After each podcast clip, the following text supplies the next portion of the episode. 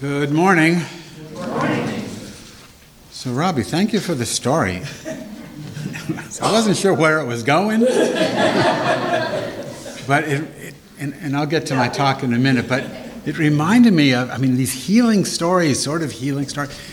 There was this guy in Yemen, this Jewish mystic in Yemen in the Middle Ages, who claimed he was the Messiah. And the Jews of Yemen, they didn't know. How do you know if he's the Messiah or not the Messiah? So they wrote to the most famous Jewish philosopher in, of their time, Moses Maimonides, who lived in Egypt. And they said, How do we tell? And Maimonides wrote back and said, Ask him to do a miracle that no one else can do. And if he does it, then he's the Messiah. So they challenged him. They said, You know, do something no one else can do. So he said, Okay, pick a day, and I'm going to cut off my head, and then I'm going to put it back on and you'll see that I'm the Messiah. And so they picked a day, and he, and he actually did it. Ha- half of it. so that's why you never know what's going to work, and you have to do the something. So, but Easter's coming, so don't worry. Somebody's Messiah is around the corner.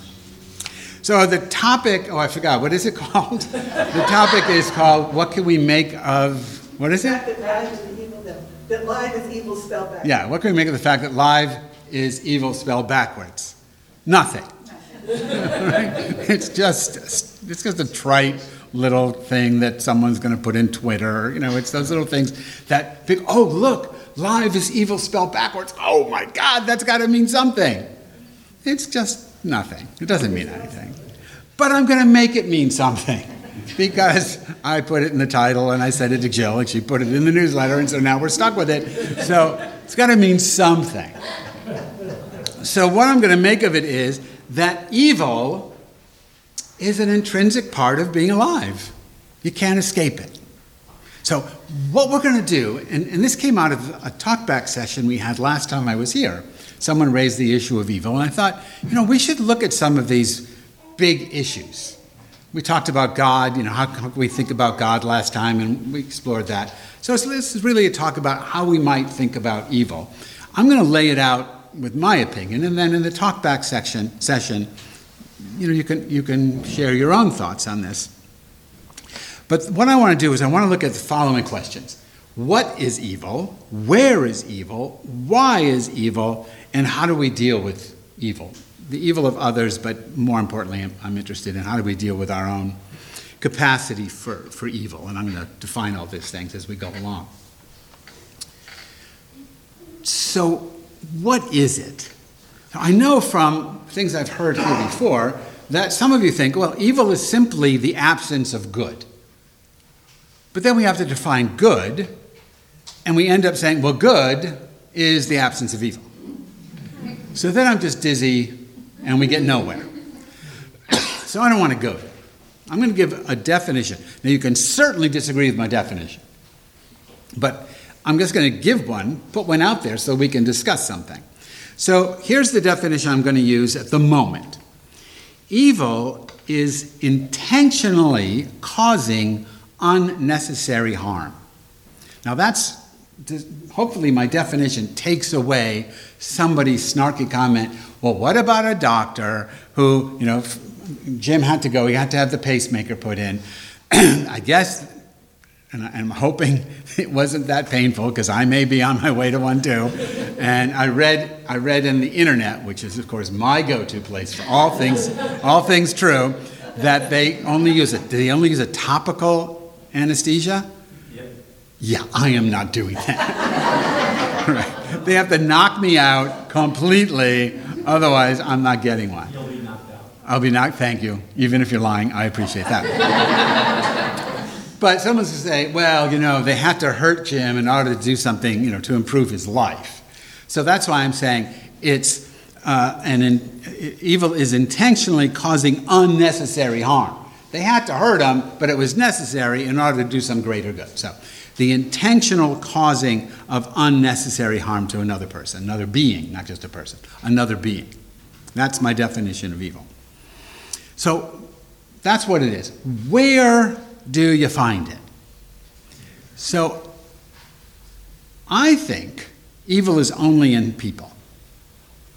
You can look at nature, and I don't think you're going to find evil. I don't watch nature shows because they scare the crap out of me. Because they're so violent, but they're not evil.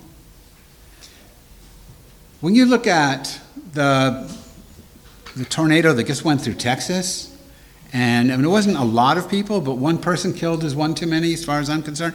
But was it 11 people were killed in, in the last tornado? Or go to Turkey, and 40 plus thousand people were killed in, in those earthquakes. That's a tragedy. That's a horror, specifically to the people and their extended family, but to the country of Turkey and, and all of that, all the people associated with those with that death and destruction. That's that's a tragedy to them. But it's not evil because nature didn't intend to do this harm. It was a necessary, the earthquake was necessary. The earth, you know, it has tectonic plates and they have to move. If they don't move, the earth can't function. So the plates have to shift. When they shift, things, you know, we get quakes.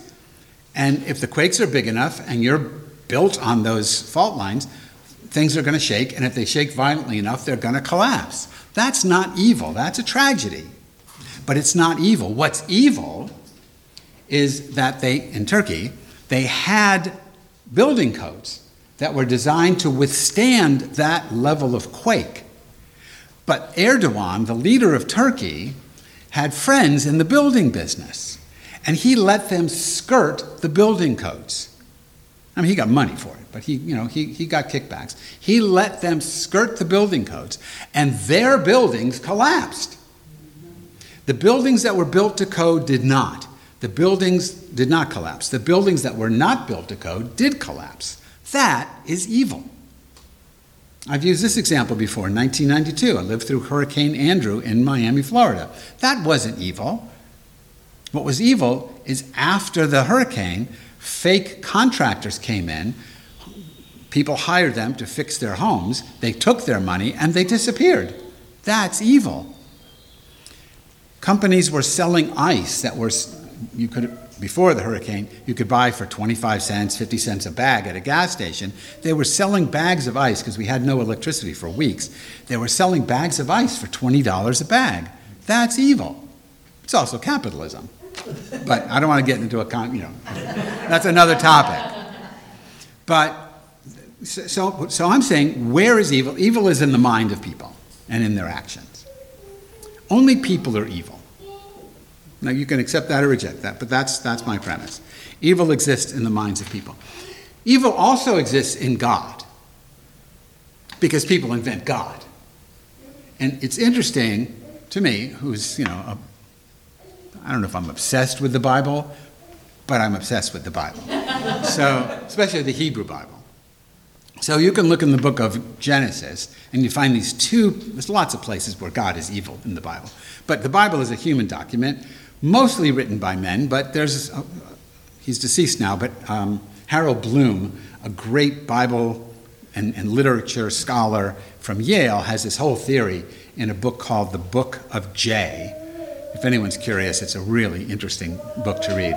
J is the author of the book uh, of those stories in the Bible where God is called, um, well, in English they call God Lord, but it's the, it's the God that's the four letter unpronounceable name, YHVH, or in German, JHVH, so it's Jehovah, so they call him J, the J writer uh, Harold Bloom's theory is that J was a woman, and in fact, a, a whole group of women who lived in King David's court, and they were a literary circle of, of women who wrote these stories. And, and he makes this case, it's, a, it's bigger than what I'm going to say, but one of, the, one of the ways he tries to prove his case is that the men in the J stories are all jerks.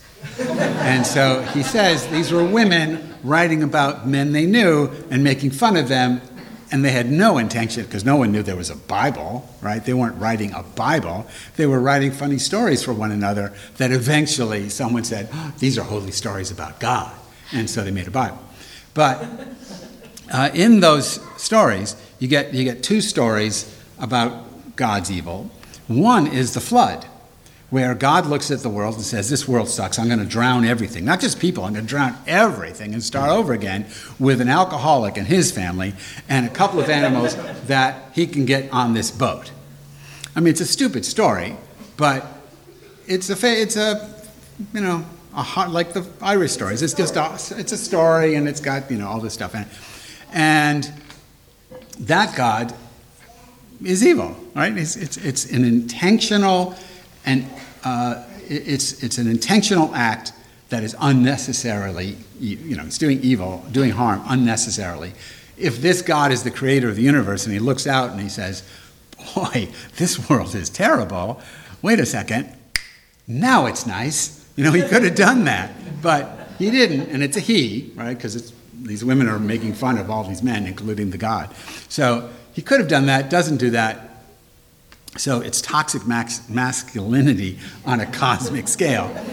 So that's one, you know, that's one way of looking at the evil of God. Then you get the, the story of God and, and Sodom, where God's going to destroy Sodom, which many pastors will tell you God's destroying Sodom because Sodom is a hotbed of sodomy, right? Of, of homosexuality, and that's why God's destroying them, and that's why homosexuality is evil. But that's not what the text actually says. The sin of Sodom is inhospitality. Christians take it in another direction, but the Jewish approach is the problem with Sodom is they're not friendly. So God says, You have to be friendly, you're not friendly, I'm going to destroy you. But then, in the argument with Abraham and God over the destruction of Sodom, Abraham, unlike Noah, right, God says to Noah, I'm going to destroy the whole world except for you and your family. And Noah says, Thanks. Boy, lucky me. Got anything to drink? Right? So, when, when God says to Abraham, I'm going to destroy Sodom, Abraham says, Anyone know? Oh, 50 people. Yeah, right? Abraham has this great line. He says, You can't do that. Shouldn't the judge of all the world act justly? Now, in the context of their time, God's absolute power, right? So, might makes right in that world. And God is the absolute might, so whatever God wants to do is absolute right. It's, was it Nixon or Trump who said, if the president does it, it can't be wrong? That was Nixon, right? So, so that was the worldview of God in, in Genesis. Abraham says, no, that's ridiculous. There's justice, and then there's God. And you have to follow justice. And God doesn't never heard of this in the story. So basically, God says, What's justice? And Abraham says, Look, if there's 50 decent people in town, you can't destroy it. And it's innocent people, you can't destroy it. And then God says, Okay. And then Abraham, Abraham you can sort of read between the lines. Abraham is saying, Really? I won that one? Uh, let's see how far I can go. What about, what about 45? what about 40? What about 30? And he, and he bargains it down to 10. And God goes, Okay, 10. He goes, Wow, I win. And he wins because if you because Abraham thinks to himself, I've got family there. I've got Lot, Lot which is his nephew, Lot's wife, Lot's kids, their um, um, spouses, and their um, fiancés. It comes out to 10. So Abraham says, Okay, I got my 10 righteous. Turns out they're not, and the place gets destroyed anyway. But that was because he didn't know his family. But in the in the first in the Noah story, God just destroys everything, and that's you know evil. But in the second one, God learns a little bit. It's, it's sort of an evolved story. But God doesn't learn from God, God from from God's own being. God learns from a human who says, "No, you can't intentionally destroy the good along with the evil."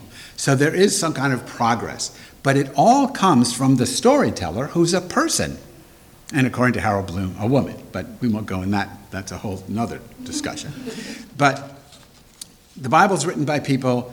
Evil is something that people have, evil is something that people have to wrestle with. So, where's evil? Evil is in the minds of people. Okay, why is evil? Why does evil exist? So, I'm going to stick with the psychological, that evil is in the minds of people. We could take a Taoist approach, take us in a different direction, yin and yang, right? And then you could look at live one way, evil the other way, because it's all part of the same non-dualistic thing. I could, I could buy that too, but I'm just going to stick with the psychological approach and go to um, Albert Einstein. And I'm going to read you, which is why I have notes today. Usually I just wing it. No. but I have, I have notes because I have to read you, quote. So this is what Albert Einstein wrote about people.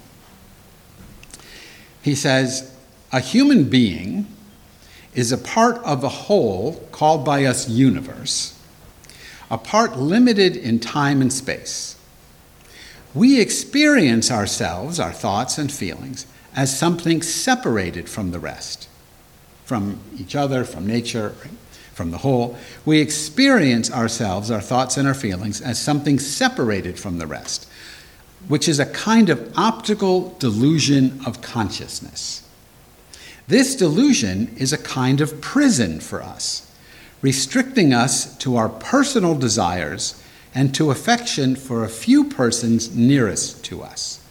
Right? So we are born with this optical delusion. Now, he, he, when he says optical delusion, what he's referring to is the fact that our eyes are situated in our head in such a way that we have depth perception.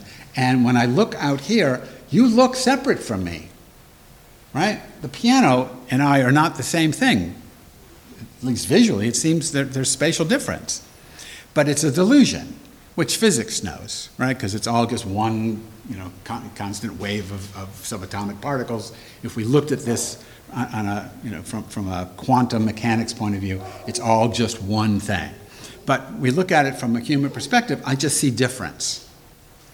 So he's saying, Einstein, that this is an optical delusion which is a kind of prison for us, restricting us to our personal desires and to affection for only a few people who are closest to us. So, our tribe, our family, our tribe, our religion, our race, our whatever it is.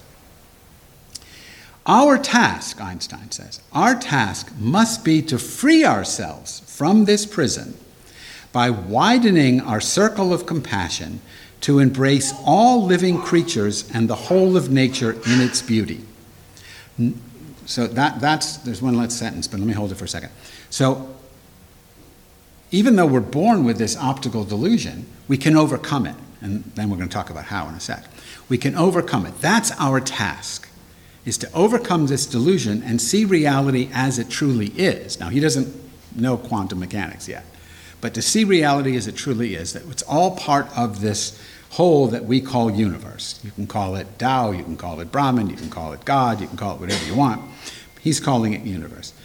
We have to overcome this delusion by widening, and this is how he says you do it, by widening our circle of compassion to embrace all living creatures and the whole of nature. Then he ends by saying, Nobody is able to achieve this completely but the striving for such achievement is in itself a part of the liberation and a foundation for inner security. So you can't, there, there's a saying in the Talmud, the Anthology of Rabbinic Teachings, that it's not your job to complete the task, but neither are you free from trying, from working on it. So he's saying the same thing. You're never going to com- pull this off completely, but striving for it is, is your job. So I'm, I'm hearing the little baby in the back. So my, my seven year old grandson doesn't do this anymore, but when he was much younger, he would love to go to the big tree in front of our house and he'd pull at the bark and pull it off. And I would explain to him that this is a, you know, this is sister tree or you know, brother tree or cousin tree, whatever you want. This is a living being and it's part of our environment, and you're needlessly causing the tree harm by doing that. And he got that intuitively. He got that. He was a little baby. He got that. And he doesn't do that anymore. He now goes and he hugs the tree and he looks for bugs and, and, and he's into bugs, but he doesn't kill the bugs. Right? He lets me hire the, the exterminator to do that for him. He doesn't kill the bugs. He just, he's mar- he just marvels at them and he doesn't pull the bark off the tree anymore. He just recognized, when somebody pointed it out to him, he recognized this interdependent, this is from what we read just a few moments ago, this interdependent web of life to which we all belong, right, in the principles of Unitarianism. So it's not that you have to go, oh, God, what does that mean? How do I? We get it in, intuitively. You know that, at least that principle, you know it's true.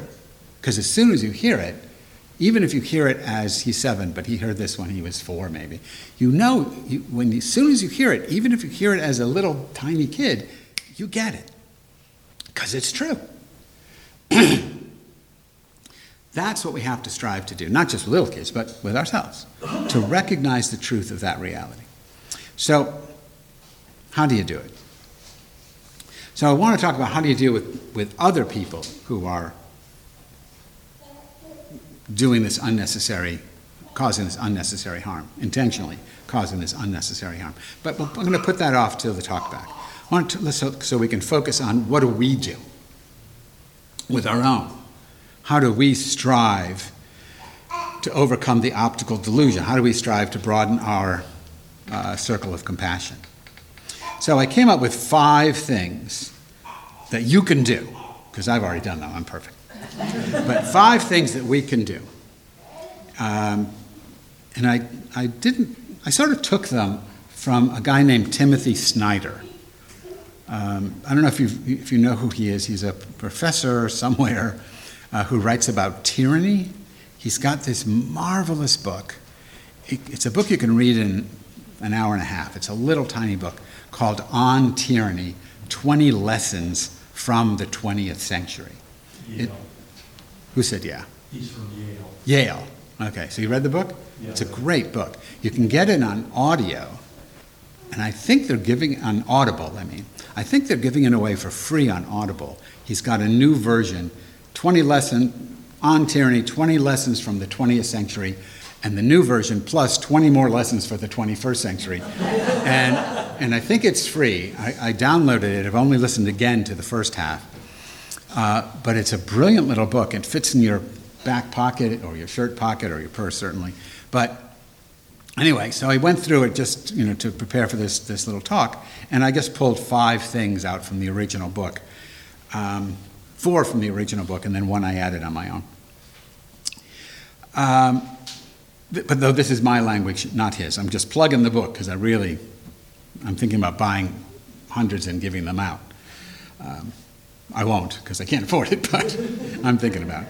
Anyway, number one guard your speech. Watch, the, watch out for the words you use. Is your language widening your circle of compassion or shutting it down? My language, I am very aware of my language as my use of words as a way of, of othering people. Right? I, I really, yesterday I had this passionate talk with my son. He's a professor at MTSU. And both of us, but I'm not criticizing him, I'm just aware of my own thing. Um, I otherize, right? I hate MAGA people, right? I'm just, there's something intrinsically evil about MAGA people. Now, I don't know, I, I mean, that's just a projection of my own, but I really, they scare the crap out of me. I, you know, I have all this language around them. I have all this language, language around uh, the, those who are, who are, just like Hill said earlier, about the, the people who are passing the anti-trans, the anti LGBTQIA plus stuff, all that. I, I just, my language is othering. Now, I don't want to be Pollyannish. I don't want to say, oh, it's all fine and we should let them do what they want. That's not what I'm saying. But I'm not widening my circle of compassion for these people. I am othering. So the first thing I'm suggesting we do, and I need to do this, right, is watch my language so that I can still make my points without demonizing the other person. I'm not sure how, but I know it's that's something I need to work on. That's number one. Number two, this is from uh, Jeremy Snyder. Um, Jeremy T- Timothy Snyder. Make eye contact with people. He says people don't make eye contact anymore. Um, I, I, live on Church Street and I, I walk my dog constantly around the neighborhood. And there are people in, the neighborhood who are I don't know. I don't know if they're dangerous, but they make me nervous. And I know I tend not, I tend to avoid them. But I'm making a conscious effort to make eye contact, to even say something to them. Um, and not, get away from me, I'm gonna call the cops. Not that, right? No, something, something more pleasant than that. Um, it, you know, I don't want to make it sound too simplistic because sometimes you make eye contact and that triggers other people, and so you got to be mindful. But not to avoid people is basically. So he says, make eye contact, talk with people. Point three, he says, travel. If you can't get to other countries, at least get to other parts of the neighborhood, right? To, to mingle with people you wouldn't normally mingle with. Now, for me, that's almost everybody that I live around right? Most of my neighbors disagree with everything that I think is true. I've got a little, you know, you see those things in people's houses, in front of people's houses. Um, in this house, we believe, you know, Jesus is Lord and all that kind of stuff. So I made one of those too, right? And, and it's based on my, my book on perennial wisdom. You know, in this in this home, I think it says, I'm not exactly sure of the wording, but you know, we affirm, because I don't like the word believe, but we affirm uh, that everything is a manifesting of, of non-dual reality and that you can awaken to this, and you know, whatever, whatever it is. It's the, it's the four points of, of perennial wisdom that I write about in, in my books. And so I made a little poster. And, you know, no one's torn it up.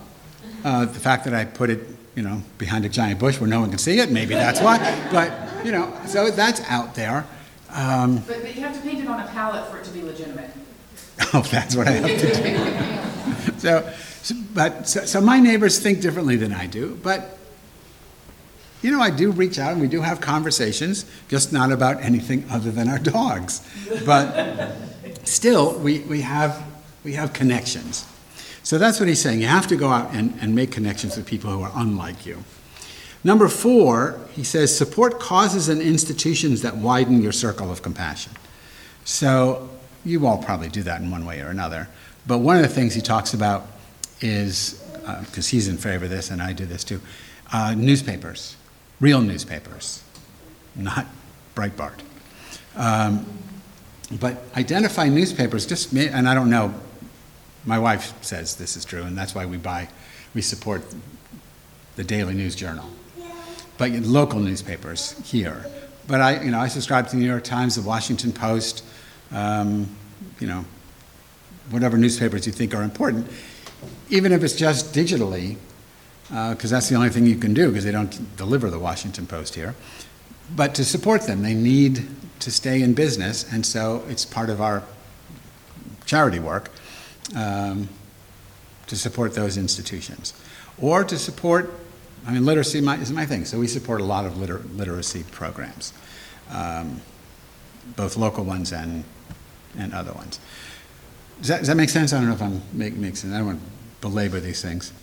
And then the fifth thing, um, I forget how he puts it, but the way I wrote it down was cultivate an inner spiritual life so that you have some place to take refuge when the other four things don't work. That's not what he says. But, but somewhere to, to find inner strength, inner, um, yeah, I guess inner refuge. And the way I want to explain this one in the couple of minutes I have left is to go back to the Bible again. One of my favorite lines in the Bible is Genesis chapter 12, verse 1, and then skip verse 2 and go to verse 3 because uh, the, the points are in verse 1 and, and, verse 3, so we won't, we'll skip verse 2. So Genesis 12, 1, uh, God calls to Abraham and Sarah and gives them, uh, he calls, or, you know, God calls them to a deep spiritual practice called Lech Lecha, L E C H, second word L E C H A. Lech means to walk, lecha means to yourself.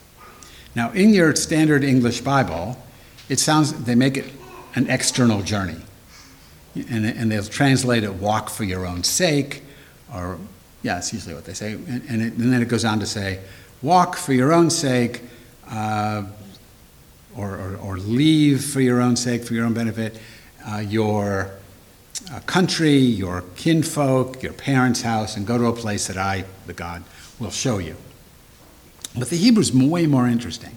The Hebrew says, Lech lecha, walk into yourself and free yourself from the conditioning. This is the implication. To walk to your true self is to free yourself from the conditioning of your nation, your culture, your parental biases, and then I would expand it to, to all the other conditioning that you get in your life. So your, your ethnicity, your race, your gender, your sexuality, I mean, all the things that, all the labels and things that, the, the cultural constructs that are used to define you as you. To strip those away, in Christianity, it's called the apophatic spiritual path, where everything is just dropped. In Hinduism, it's called neti neti, not this, not that. Everything is stripped away until you get to the bottom where you're nothing, which would be the true reality without labels, right? So, so whether you call it again God, Brahman, whatever, whatever you want to call it, you get to that ultimate reality that is beyond language, beyond labeling, but is your true self and the true self of everything else. Does that you follow that idea? Because there's just one of it.